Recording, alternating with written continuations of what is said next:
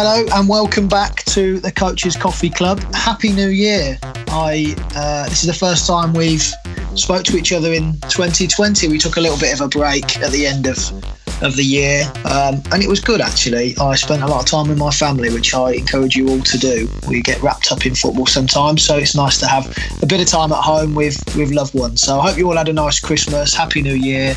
We'll be well underway with the football season again now, so uh, it's good to be back with the Coaches Coffee Club, which is brought to you in association with our sponsors, Pitch. Pitch is a startup business uh, LinkedIn style startup website that links coaches to players and help them develop and share practice and, and their um, set them up with clubs. So if you are a player or a coach, make sure you go over to www.pitchrmt.com, set yourself up a profile. All of the guests we've had will be on there.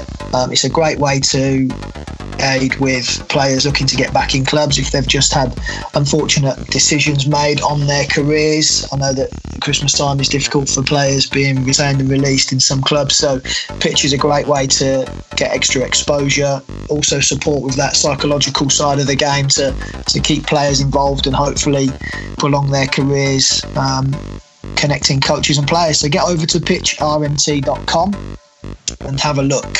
We also a good friend of mine, Julius, who who I know through um, through the, the world of football, has uh, set up a business um, called O-Glove. O-Glove is the UK's best-selling thermal waterproof football field glove for kids and adults. These come with palm grips, touchscreen technology, and they're perfect for keeping players warm and dry in the winter months. Um, I've got some myself.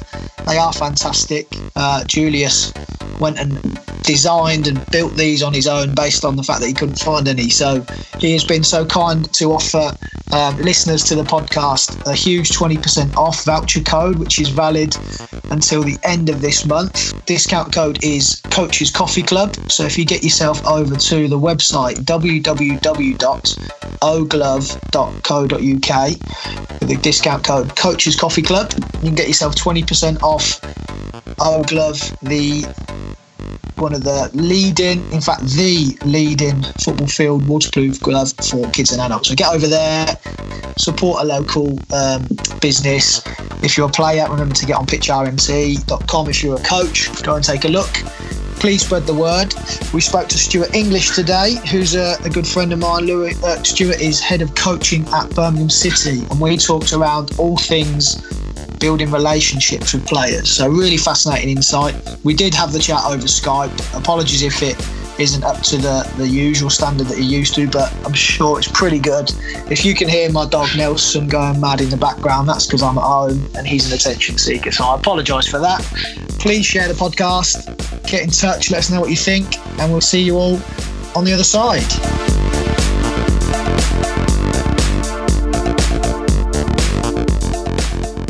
Good morning, Stuart.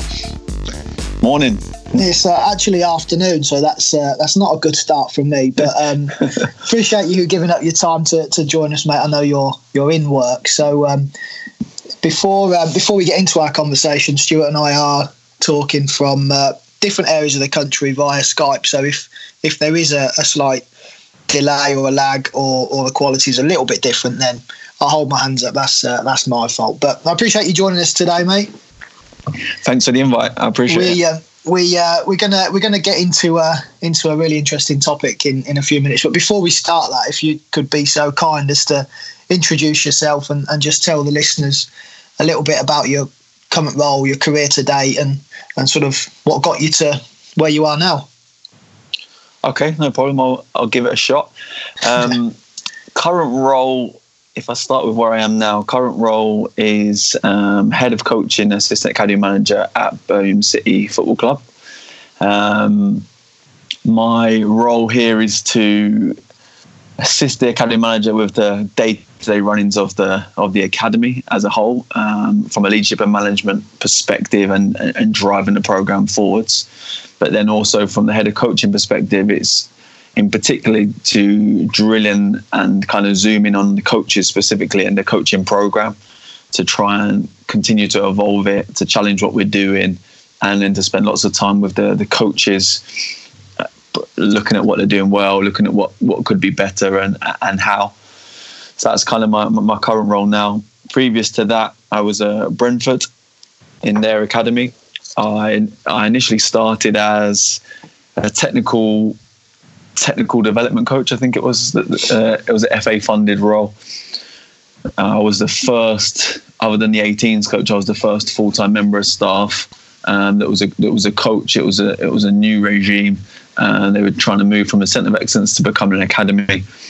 And because it was a funded role, it was an opportunity to to get another kind of full time person in the building uh, before kind of E Triple P times. I did a day in the community at Brentford, and then the rest of the days were, were all in the academy, predominantly looking at under sevens, eights, nines, tens, elevens initially.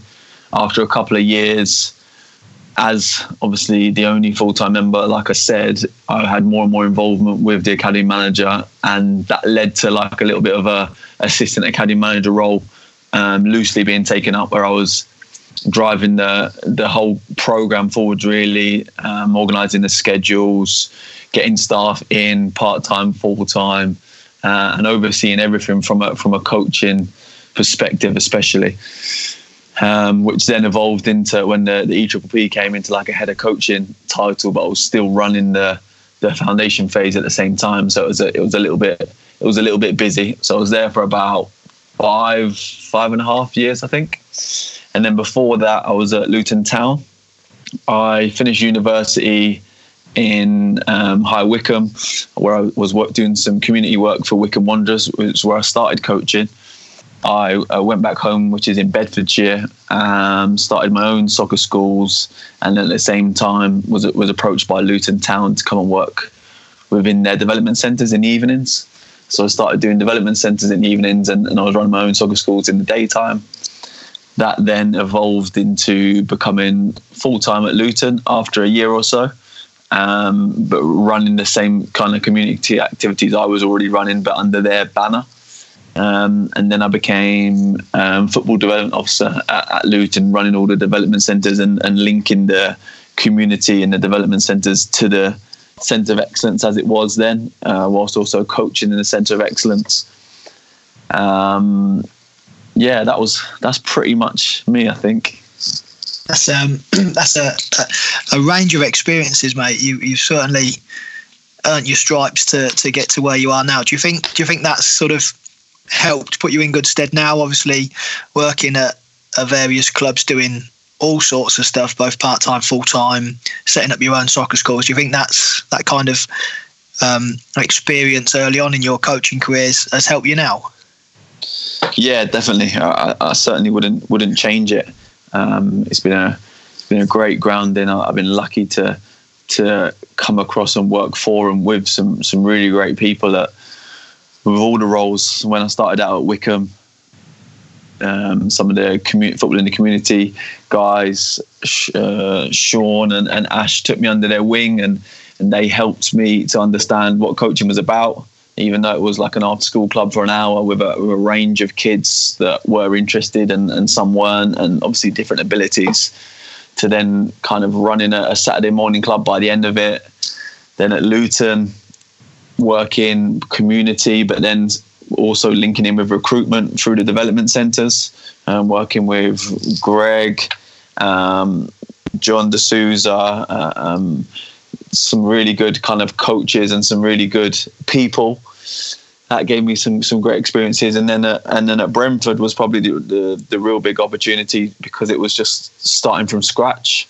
So there were, were hardly any staff other than part time staff. So it was a great opportunity to get a good grip of it and really drive it forwards. And and the kind of progress that was made over a five five and a half year period when I when, when I was there was was massive. So that was really interesting and really enjoyable to be a part of, and, and quite relentless.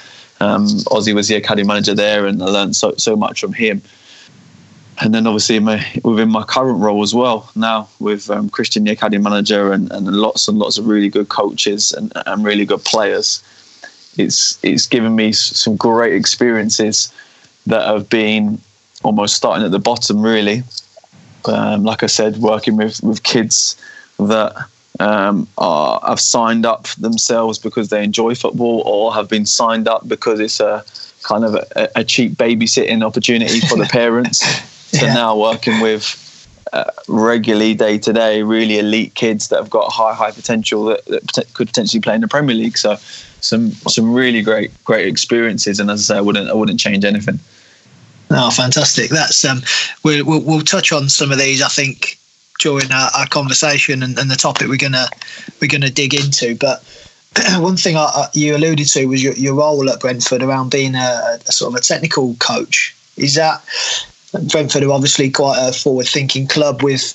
how they've done their recruitment and stuff like that in the past. But what what what was it about that role that maybe did or didn't work, or do you think that's sort of something where clubs might should probably go down in the future because I, I know some some clubs or coaches are, are against technical coaching. I'm not sure what what your thoughts are, or, or have I misinterpreted what the role was a little bit there?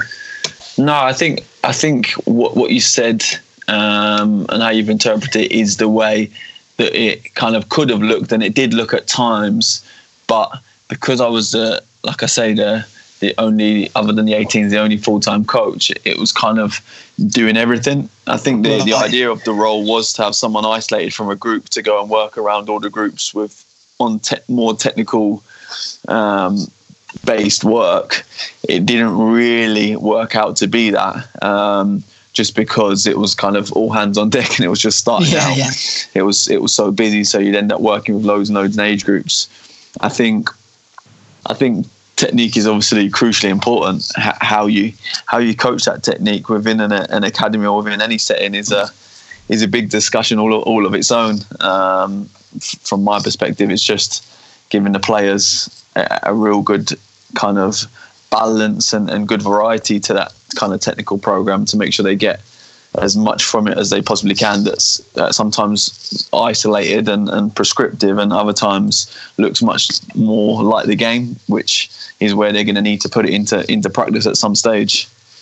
Yeah. No fantastic mate. No that's that's a, a brilliant insight and uh, again i'm sure we'll we'll keep touching back on some of those. But when i when i got in touch with with with you i said um, I'll be honest, I made a few suggestions for the, the topic for the podcast, and you made some better ones. So we're going to go with uh, we're going to go with that. And and it was, I, I found it fascinating that one of the things that you said you are really big on or have high importance, uh, give high importance to, is around relationships with players. Um, so we're gonna we're gonna jump into that topic for a little bit. Um, so I guess then my first question would be why why do you uh, put such a high importance on that that aspect and what, what is it around building relationships with players that, that you see as, as so important in coaching? I think certainly when you're when you're working with uh, elite players and you're working with players over a period of time, uh, a regular period of time, I think the relationship that you have with them is crucial to, to, to their development. I think you need to build trust. Um, to build trust, you need to spend time with the person. The person needs to see some consistency to, to you and to how you work and to, and to what you're about. Um, and then when they see the consistency, they will generally buy in a little bit more to you and, uh, and what you're asking from them, depending on what it is. And then I think the the stronger that that trust from a really thin line at the beginning, where you're just starting to get to know them and uh, and understand them a little bit, and they're looking at you and, and seeing what you're like. The the more consistent you are with your your approach, what I found is the thicker that kind of trust becomes. And what that allows you to do, in, in, in my experiences, is that allows you to to push and to to challenge the players much, much further than you could if that line was still a really thin line of trust or not even a line because um, I'm too inconsistent. The, the, the kids uh, don't know where I am, what I'm thinking, what I want. Um, generally, from a, a, more consistent approach, that's led to that, as I say, the, the trust line be, being much thicker, which then allows me to, to push and challenge the players without necessarily needing to lose lose my head or, or get angry with them um, because the trust there they don't want to let you down um, and they don't want you to be maybe critical of them or disappointed with them on a certain aspect. So that's where you can you can really use the trust to, to make sure that you're you're pushing the players to their to the best of their abilities rather than them kind of cruising in an easy ozy state where they're kind of going through the motions of turning it turning up every day and, and training and doing their bit. Um, what we know is that the best we've got to go above and beyond and they've got to do more and they've got to be be stretched and the sessions need to be specific and bespoke so it can't be this kind of general general session where everyone's generally treated treated the same um, that would be my my initial what was the second part of the question I can't remember, mate. I was I was lost in that one. The, the one thing that, that, stuck out to me there, you, you referred to the person, not the player. Is, is that really is that most important to you? Seeing, I know it sounds like a cliche, but seeing them as people, not just just footballers, is because I say the very first answer you gave me there, you referred to the person. Um, is yeah. that is that integral to that relationship building? Do you think? Yeah, hundred percent. Obviously, within my role now, it's working with lots of coaches who are all different. They've all got different strengths, different areas of, of development, just like the players have. Now, my job is to try and build some kind of relationship with those coaches, like I would with with players when I'm when I'm working with players as well, so that, like as I say, you can push them, but you've got to understand them as a person to be able to do that. So you've got to delve a little bit deeper into what their interests are, how they work. So you've got to use your emotional intelligence a little bit and pick up on things, um, how they conduct themselves when they get angry, when they get upset or if they don't or whatever it may be and then you've got to spend time and, and the biggest the biggest thing i think you can give anyone is your time because there's only a certain amount in, in each day and it's so hard to try and fit everything in into all those days with all mm-hmm. the different meetings training sessions people you need to see so i think if by reaching out to, to individuals whether it be now more so with staff or or previously, but even still now, a lot with with players. By spending that time with them, I think that take that can take you on maybe a stage or two to, to that, that trust and that relationship, rather than if I just see them at training every week. So maybe if we talk about older players where they're in the building a lot more often, um, if I just see them at training every every week and, and I put on a session that's that, that's that's good and, and they enjoy it, then obviously there's going to be progress made. If I can at the same time catch up with with one or two before training or or before they get their warm up started or at the end and start to delve into um, just show that I care a little bit and like your, your general questions like how was school, what you been up to, how was your holiday, anything it really, but it's just showing that you you care a little bit and it's just reaching out to them and then slowly but surely what you'll find is each and every time you do that the the deeper that conversation will go and that player then has a real understanding or that person has a real understanding that oh Stuart's all right actually. He's he's like care, he cares about us a bit.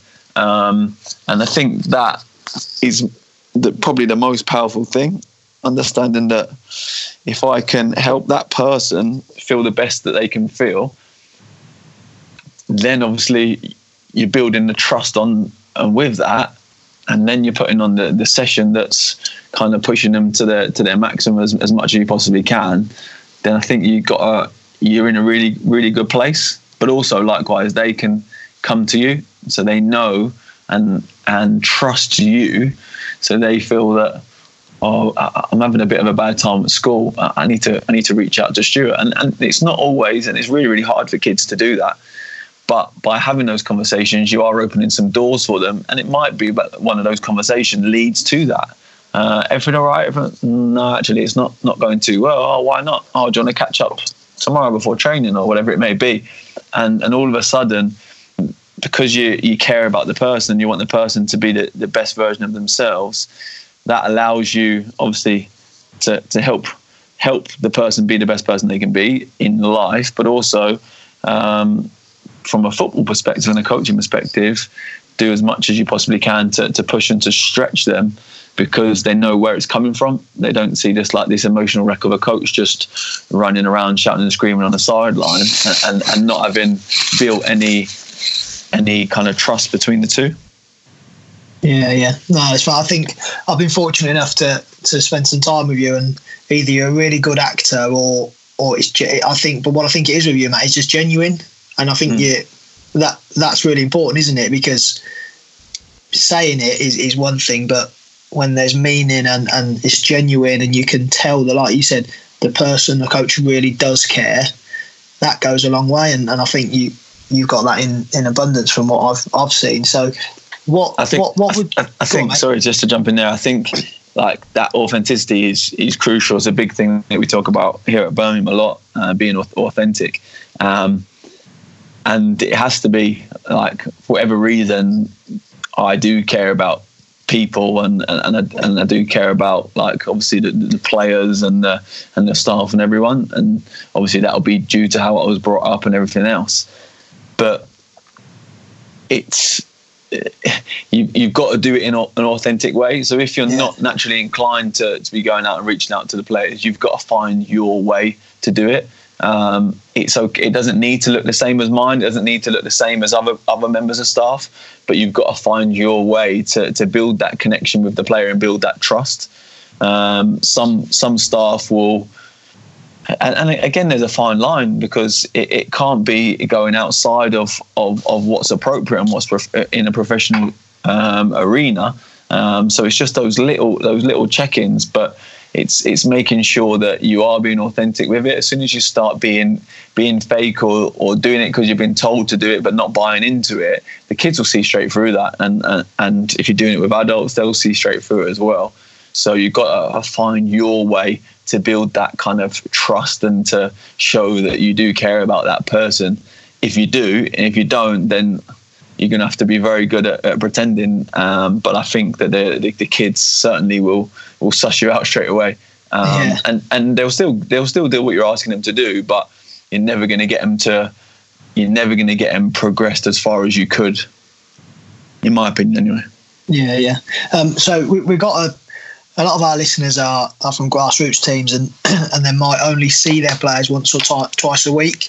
You spoke around around trust being really important to, to, to strengthen that and build that in the relationship. Have you have you got any uh, sort of ways you might do this within your sessions? Uh, I know it sounds like a, maybe a silly question, but uh, also are there any things that maybe coaches can be wary of that would break that trust? Uh, and I found myself, I guess, at times not maybe something as simple as not enforcing rules in a in a practice. Yeah, can actually I've found it affects the relationship a little bit if you say you're going to do something and don't do it. Yeah, if you're going to enforce in and outlines of your practice and don't enforce that, then I guess some people might not realise that that can have a negative effect. But how how do you continue to build trust or or make sure you don't break trust even if you only have limited time with those players. I, think you've hit the nail on the head there. It's it's doing what you say you're going to do is absolutely crucial, and sometimes it's hard because you've got that much going on. You've yeah. got to, you've got to find a way to, to make a list or to make a note or set a reminder to, to make sure you do it, because um, that is the biggest thing that where the trust will um, could be deteriorated quite quickly, or certainly get back to the start position quite quickly. Um, if you, you say you're going to do something, you don't do it. I think it's from it's around this consistency stuff. By by by saying by doing what you say you're going to do, by being consistent in your manner, by setting out some kind of clear guidelines, that allows that allows the, the, the trust to be to be formed and, and to the relationships to be built. I believe, and I think from a grassroots perspective or from coaches that are only working maybe once once a week, it that's that's really really tough. But I think it's just maximizing that time. So when you are there, see if you can get there a little bit earlier because there'll always be a few kids that are there early. Um, start connecting with them. Obviously, the same at the end. Anyone that needs to anyone that you feel that you need to um, catch up with briefly, catch up with. Obviously, you've got to be you've got to be careful. You can't be um, wandering off with anyone, but just in a safe environment of where you're where you're doing your your training and, and who you're working with. Um, but I think just really little bits like when you're walking on from the change room to the pitch, you can walk with with a couple of the players and, and get a bit of dialogue there. Um, during the session, as the sessions are going on, hopefully you're trying to put on sessions with with some really good constraints, so that's letting the the players have some real decision making elements to it. Um, depending on what the focus is, obviously, that should then allow you also to get in and around the session um, and to, to ask players questions, challenges, um, give them praise, give them support. You've got to be there to, to, to help them um, initially as a, as a coach, and you've got to be able to put on competent sessions that they, they enjoy and, and they feel they're challenged by. Um, and then this other stuff will, will then come around it um, with the support and with the challenge and and with the finding out about the the person and just trying to notice things. Um, we, have spoken a lot with our, our, staff recently about where you're sharing your attention um, and what your focus is on, and it's very easy to be um, pulled to players that are doing really well right now, um, or maybe even players that are struggling right now. Um, and it's how do you share that attention around to make sure each and every one of those players feels like that you like them to start off with, that you think they could be a good player, um, and that you want to help them. And I think if you can do that, then automatically that trust is just going to grow. If they if they get a negative vibe from you that's consistent, then it's very hard for any of us as adults to, to perform if someone's being negative or showing negative emotions um, around us or towards us. So it's about how do you, do we make these kids feel as positive as they possibly can be as often as possible. Um, but the relationship allows us also when we need to be to be to be tough um, to try and push players further um, so that they are being stretched from a from a technical, tactical, physical, psychological, whatever perspective it, it may be. Oh, brilliant! You, you, one of my questions was going to be around planning for this. You, you just alluded to sharing the attention is around the play. Do your coaches, um, or is there any way that that coaches can plan for these kind of elements, or do you encourage your staff to to maybe plan who they're going to speak to, or or is it just something you want them to be more aware of? I think it depends where, where you're at. Um, I think it's got to initially start from a plan. So it needs to be um, ideally recorded. So the guys that, that, that work in the academy here will, will have different areas where, where stuff's recorded. So they'll be able to kind of keep a note of, of certain aspects. Certainly if there's been like a bit more of a formal sit down, go through some clips, they'll be able to, they'd be able to record that and, and make sure that was evidenced. I think the informal stuff that that's got to um, that's got to be organised by yourself in whatever's the most appropriate way. So it might be that you you make a note on your phone in terms of which players I, I want to kind of touch base with um, yeah. because I don't know they've not been in the team they haven't started the last couple of games so I'm going to make sure I spend a bit more time with them so that they know that um, I'm still backing them and, and, and I want to help them get back in the team as opposed to maybe the ones that are doing the best. There's, obviously, there's a careful balance with, with all of this. It's about you skillfully trying to um, trying to positively affect the players when you when you think they need it. Um, but I think it starts from a plan. I do I, I, do think it starts from a plan initially, but then uh, the more it goes on, you'll just find yourself doing it.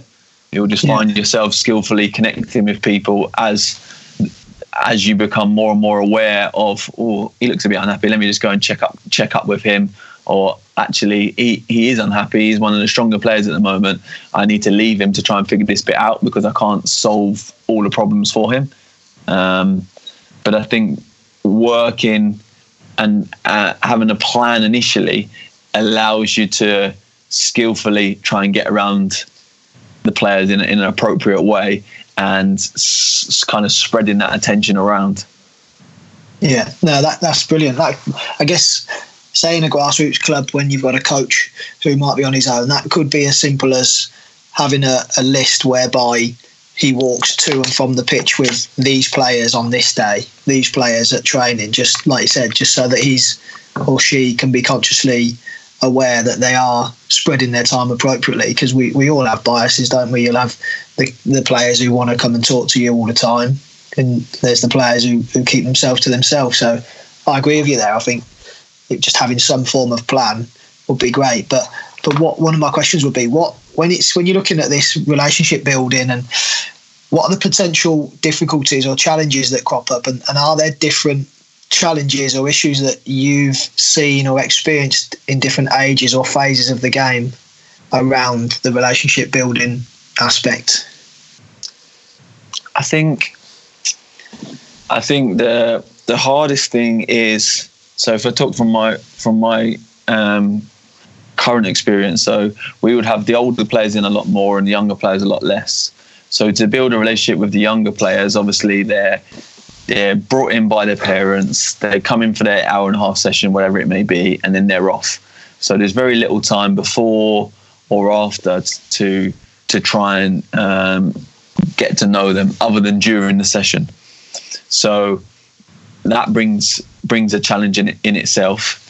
Um, at the same time, they just want to come and, and run around and, and, play football, and they're full of energy. So you don't want to be pulling them out of the session here and there to have a chat with them because that would be yeah. kind of really frustrating, and that would actually work against you because you're pulling them out of the the game or the session which they want to be in. So I think at that early stage with the younger players, it's just that consistency. Um, and it's the smiling and, the, and it's the positive nature of, of everything that you're doing we'll we'll get the ball rolling in terms of the, the consistency and the and the kind of trust that they like you and and you're smiling and you're, you're giving you kind of sharing your attention around during the session, which means like sharing the praise around, which means sharing the challenge around, which means sharing uh, who's going to be a floater, who's going to be the captain, that kind of stuff, really. So it's not so much kind of stood on the side of a pitch just talking with a player. It can be done in all different ways. Yeah. Um, so that I think would be a, challenge with the younger players um, and, and, how I'd probably try and go about it. With the older players, it then becomes certainly with the 16s, 18s, 23s, they're, they're in every day. So there is loads and loads of, of downtime around. Now, if you say, if you drop into them, so from my perspective, where I don't work with a, a group um, day to day, I, I, might go and watch a session and, and see a player that um, who's in a really positive kind of place or, or, or quite the opposite. So I might say, oh, when you get five, come down and, and we'll catch up or we'll go through your clips. The, the biggest challenge there is actually getting them to come down. Now we're, we've got a really positive environment here where the doors are generally open. The office area is one where the kids can come down if they if they need to or, or want to speak or connect with any of the coaches. Um, but even still, getting them to come down sometimes is probably the biggest challenge because what I don't want to do is force them to come down if they don't want to. Um, but what I what I know from the ones that, that, that that do come down is it does allow you to go through their clips. When you're going through their clips, it's it's easy to then maybe have a chat about other things or drop other things in. And, and sometimes it's not even clips. I appreciate the the, the grassroots um, coaches will potentially won't have any clips or anything like that. So that would be that would look different in, in, in that department, and I think that would be more that would be more group stuff just in and around and, and connecting, and, and it might be the with older players, it might be a bit of a, a catch up after after a training or after a match every now and again, um, or during. But I think getting them to getting them to come and uh, and spend the time with you is, is a challenge, but also making sure you don't get too close.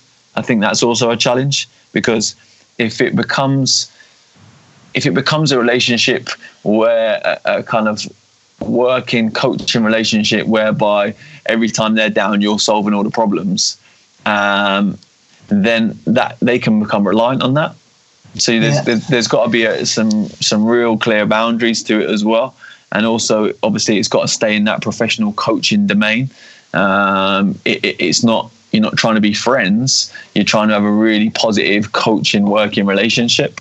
Um, and I think that's where sometimes it can go too far, and if it becomes more like friends, then the coaches will then not make the the right sometimes make the right decisions at the right time because it's it, because they see him more as like a friend if it's maybe one of the older players which obviously is not good practice uh, in, in any kind of shape or form so it's yeah. making sure there's some real clear boundaries around it um, so that you're, you're, trying to maximize them as a, as a person as a football player um, when you have that time with them and the rest of the time they're, they're kind of cracking on and, and doing their own thing yeah. How how important is is honesty in uh, in relationship building, mate? How much uh, importance do you put on on the honest factor? Yeah.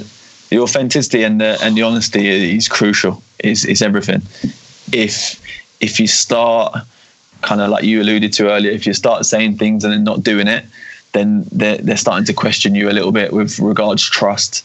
If you then are dishonest or not even dishonest if you don't tell them the whole truth and then they get the idea that it's different to what you've said then i think that can that can also be be, be really um, really detrimental it's the you build the trust so you can have the honest conversations and they yeah. the player knows that the honest conversation is is coming from the right place yeah, that's that's what I was thinking around that saying saying something that maybe the player doesn't want to hear, but it needs to be said for the better of their development. Does that make sense? Like, so yeah, I guess if you've built that relationship, you can.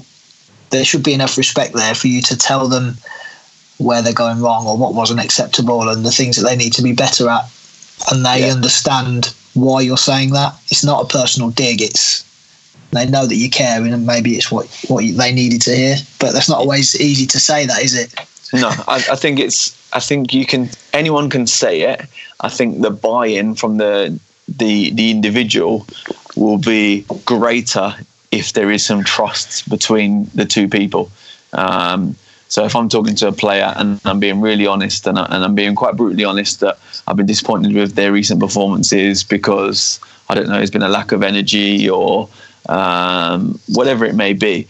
If I'm doing that from a place where we've had we've got some consistency between us, we've got some trust, um, then in my opinion and in my experiences, that will that will be taken seriously.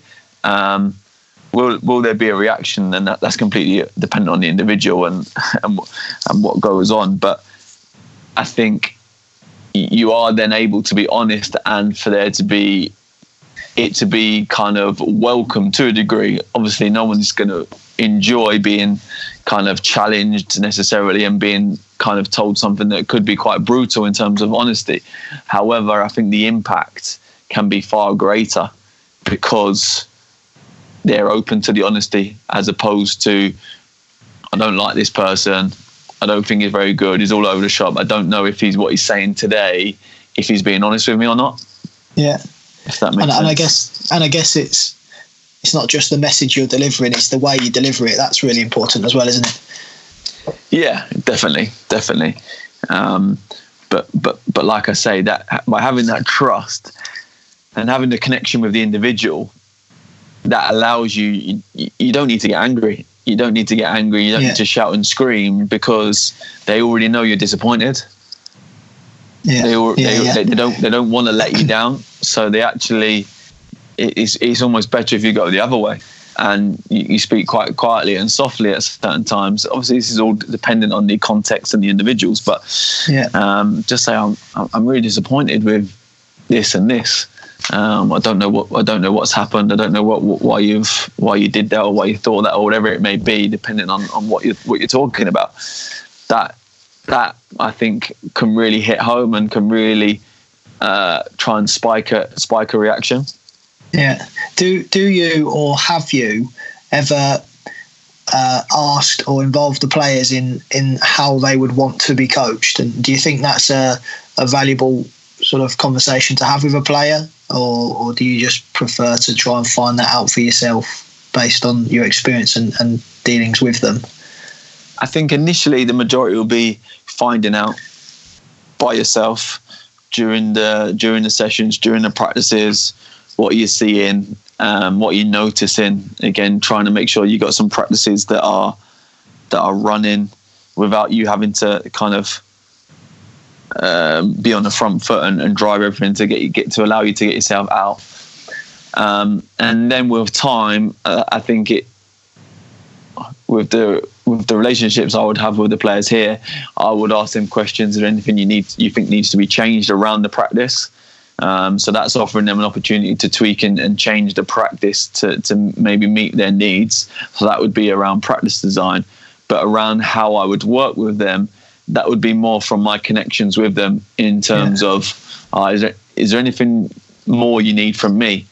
Yes. Um, is there anything yeah, that I could do? Is there anything I could do more for you within within that session today? Or um, and a lot of the times there won't be anything from from from their perspective because they're just going and they're just they're just being a part of it. But the more and more you ask those questions, I think the more and more opportunities you are giving those those players to kind of actually say, "Oh, well, I would I would much rather you did this." Yes. Um, I think yeah. it, it, takes a lot to be open minded to, to to getting that input from the kids, but I think it can be so powerful rather yeah. than I think I know what they want without yeah, actually, without actually delving into it.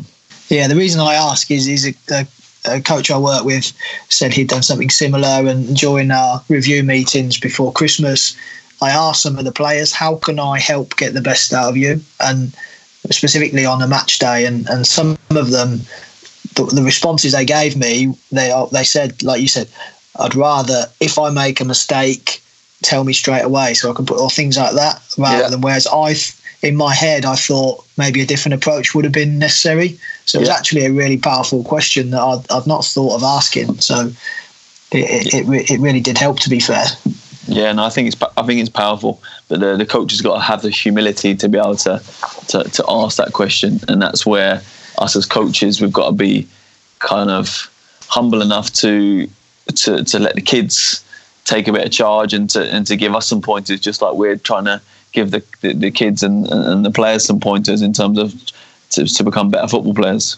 Yeah, yeah. So that last one then on, on this subject, mate. What what do you recommend to any coaches who are looking to develop their this aspect of their coaching? So are there any resources, books, or courses, anything that you might direct coaches to if they say to you, "Look, Stuart, I'm I'm really struggling to build relationships with the players." Um, I don't have any any specific. A, a, lot of mine was a lot of my experiences and my learning was was just through my experiences of of those kind of community sessions and working with the, yeah. those such diverse groups to then working with groups more regularly. So I wouldn't say, oh, you need to read this book, or but what yeah. I would say is you just got to be so open minded to. Um, everything that's that, that's out there if it is something that's interesting you um, around I don't know the child brain, then go and zoom in, zoom in on that, and try and build your knowledge so that you can impact things. If it is around interventions, there, there's there's so many things now, whether it be on social media or um, books or podcasts or whatever it may be. It's just being open minded that whoever I listen to or whatever book I read, there'll be something that I can kind of take um, that will help me be better at what I'm doing, and that's whether you're a kind of a, a, grassroots coach that's coaching once a week, or whether you're a, a full time uh, academy coach or or or manager. Really, there's always things that we can we can get better at. So it's just making sure we're open minded to that. So there's nothing specific. Yeah. It's just it's just keeping keeping open, really. Yeah, and I guess like you said, a range of experiences, giving things a try, and, and reflecting on that. Like you said, you you are where you are now because of all the various things you've got right and got wrong, I suppose, over your career. Yeah, loads, loads and loads of ups and downs, lots of lots of struggles, lots of frustrations. Um, yeah, that, that that has to happen. Lots of learning, lots of conversations with people way more experienced than me. Um, and what you end up finding is that the more you're in it, although your knowledge is improving, the less you know. Without, and I'm always conscious when, when you're doing these things because kind of like why, why am I doing a podcast? What what do I know? Um, but hopefully there might be something that somebody listens to and goes, oh, that would be quite helpful for me. By no means do I do I kind of have all the all the knowledge. I've got loads to learn and loads to d- develop still. Um, but, but listen, the, the, I'll be honest, mate. The, the podcast was I've set this up selfishly, mate, so that I can pick the brains of people. So you're you're certainly helping me, mate. So uh, I'm sure I'm sure some others out there will will get loads from it. So um, before before we we go on to the infamous quick fire questions, mate, do you have any recommendations? Who we, we should try and get on the podcast for the future? Anyone that you've either listened to or you or you know that you think myself and, and others would be able to, to get a lot from. Uh, Put on the spot lo- there, haven't I? Sorry. Loads of loads of people. Um, Paul Holder, Paul Holder, who um, was at the FA, then was at Brighton for a period of time, and, and now I think he's, he's back working with the FA. He is uh, a very interesting character that, that thinks outside the box about coaching. He, he's very interesting. Um, who else? Um, there's loads. There's loads. There's loads of people. I don't know where to start. Obviously, Ozzy, who, who worked with at Brentford's got some. got some great, great insights. Um, Greg from from Luton as well. He's now working in Norway. Um, he would be very interesting. Um, there's loads of different people within within the environment here at Birmingham that have got different skill sets from like a more analysis perspective to more like a, uh, constraints perspective or a coaching perspective. Um, I don't know. There's just yeah. too many to no, list. Few, Ru- yeah, no, Russell Earnshaw. Have you had Russell Rusty on? Yeah, um, not not had him on yet, but I'm, I'm familiar with some of his work. Yeah. The Magic Academy, those guys. Yeah, yeah, yeah. yeah, Rusty, yeah. Rusty's good and Fletch.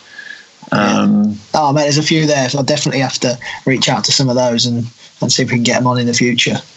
So appreciate that, mate. Um, no problem.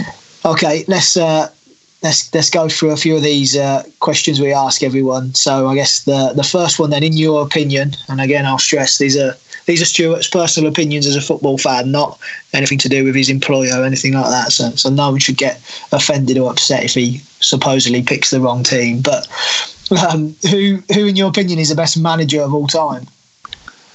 Oh wow, best manager of all time. Um, I, I can only really. I don't know. This is difficult. This is very difficult.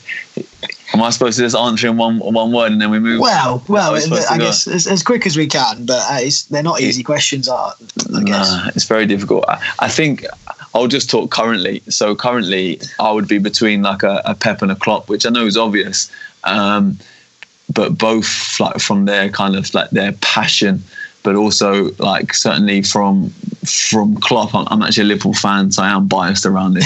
but just how like in terms of relationships and how he works with with the players.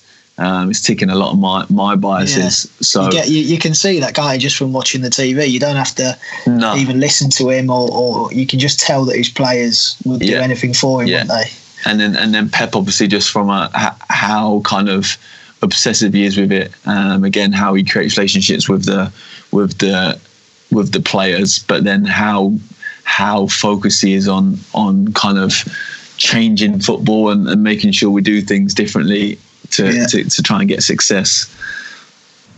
No, there's, lo- there's loads more, but those two would probably be. Yeah, yeah. No, I agree.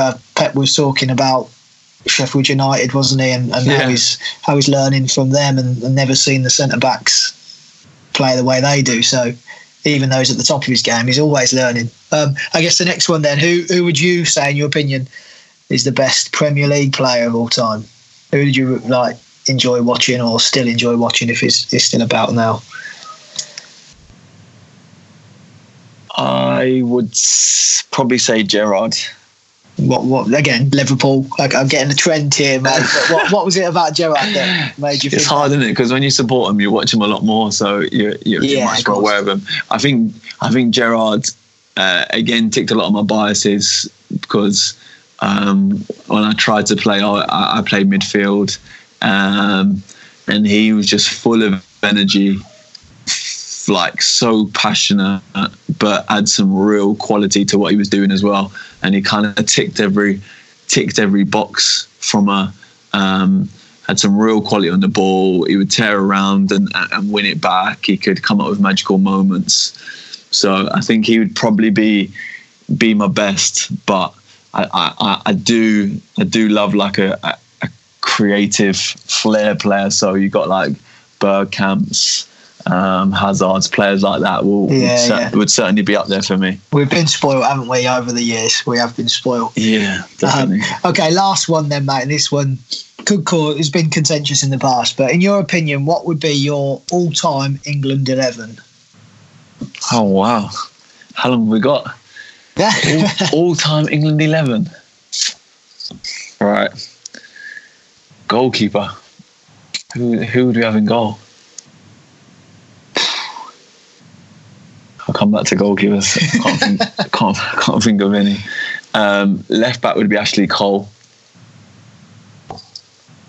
Centre backs would be Rio, Rio Ferdinand, and Rio Ferdinand.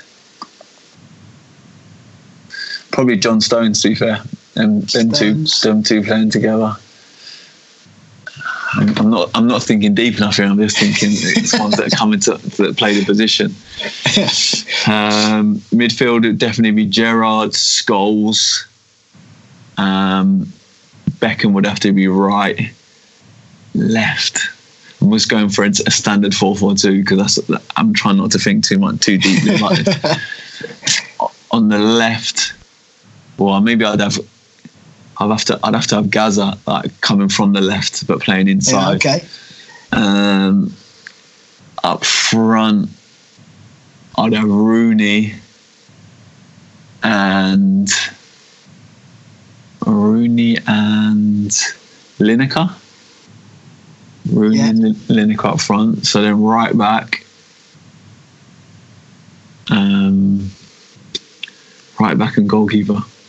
Struggling for these two goalkeeper might just have to be like a, a steady Seaman. That was when I was young. He was the, Yeah, the yeah. main goalie. So I'm an Arsenal fan, mate, so that you can go with him. I'm fine with that. Seaman, he was steady without being anything crazy. And then right back, oh blimey, can't even think of any right backs. Gary Oh. Neville appeared in, in most teams this uh, so far, Hmm, but I feel like you you might want someone a bit more yeah, attack minded. he he was very very good, wasn't he? He was very consistent. I think I'd. Hmm, I can't even. What other right backs? What other right backs have come up in discussion? Not many, to be honest, mate. Um, Gary Gary Neville. Um, I've not really had any outstanding. I think. Yeah, I think I Matt think. Joseph put Trent in there at the moment. I think yeah, I think Trent probably in a few years might might be the one, but I don't think you can give it to him just yet. I think you'd have to go Gary Neville probably, but It's the safe. It's the safe I'm- bet, isn't it? That's I'm that's little, not a I'm bad a, li-. I'm a little bit reluctant in that one because you've given it to, you've given it to me. No, you've given it to me, but I can't think of anyone else. Yeah, could play three at the back and stick someone else in if you want it. Could, but I need I'd need to think about it. All right. Well, if if you have any any changes, we can always uh, amend it, mate. If after. Sounds good. Brilliant, mate. That um, I've took up far too much of your time. I, I can't thank you enough. That's been very insightful. I, I'm very grateful of your time, mate. So uh, so thank you very much. No problem at all. Thank, thank you for the invite. I appreciate it. No, you're welcome, and uh, uh, we will hopefully catch up very soon. Definitely. I look forward to it. Brilliant. Thank you, mate. Thanks a lot. Cheers. Cheers, mate. Well, there it is. I Hope you enjoyed that. I know I did. Um, please be sure to get over to iTunes or wherever you get your podcast, subscribe, rate it five star, leave a comment. It does help us spread the word and grow the podcast. We really appreciate it. Um, please share on all the social media platforms. Uh, it's really, really appreciated and all your feedback. So, um, yeah, thank you for all all your support. Uh, remember, our sponsor, main sponsor is pitchrmt.com. Get yourself over there, or if you want to get yourself some O gloves um, using the 20% off discount code Coaches Coffee Club, visit www.oglove.co.uk. Thanks a lot. Again, appreciate you listening, and we'll see you all in the next episode.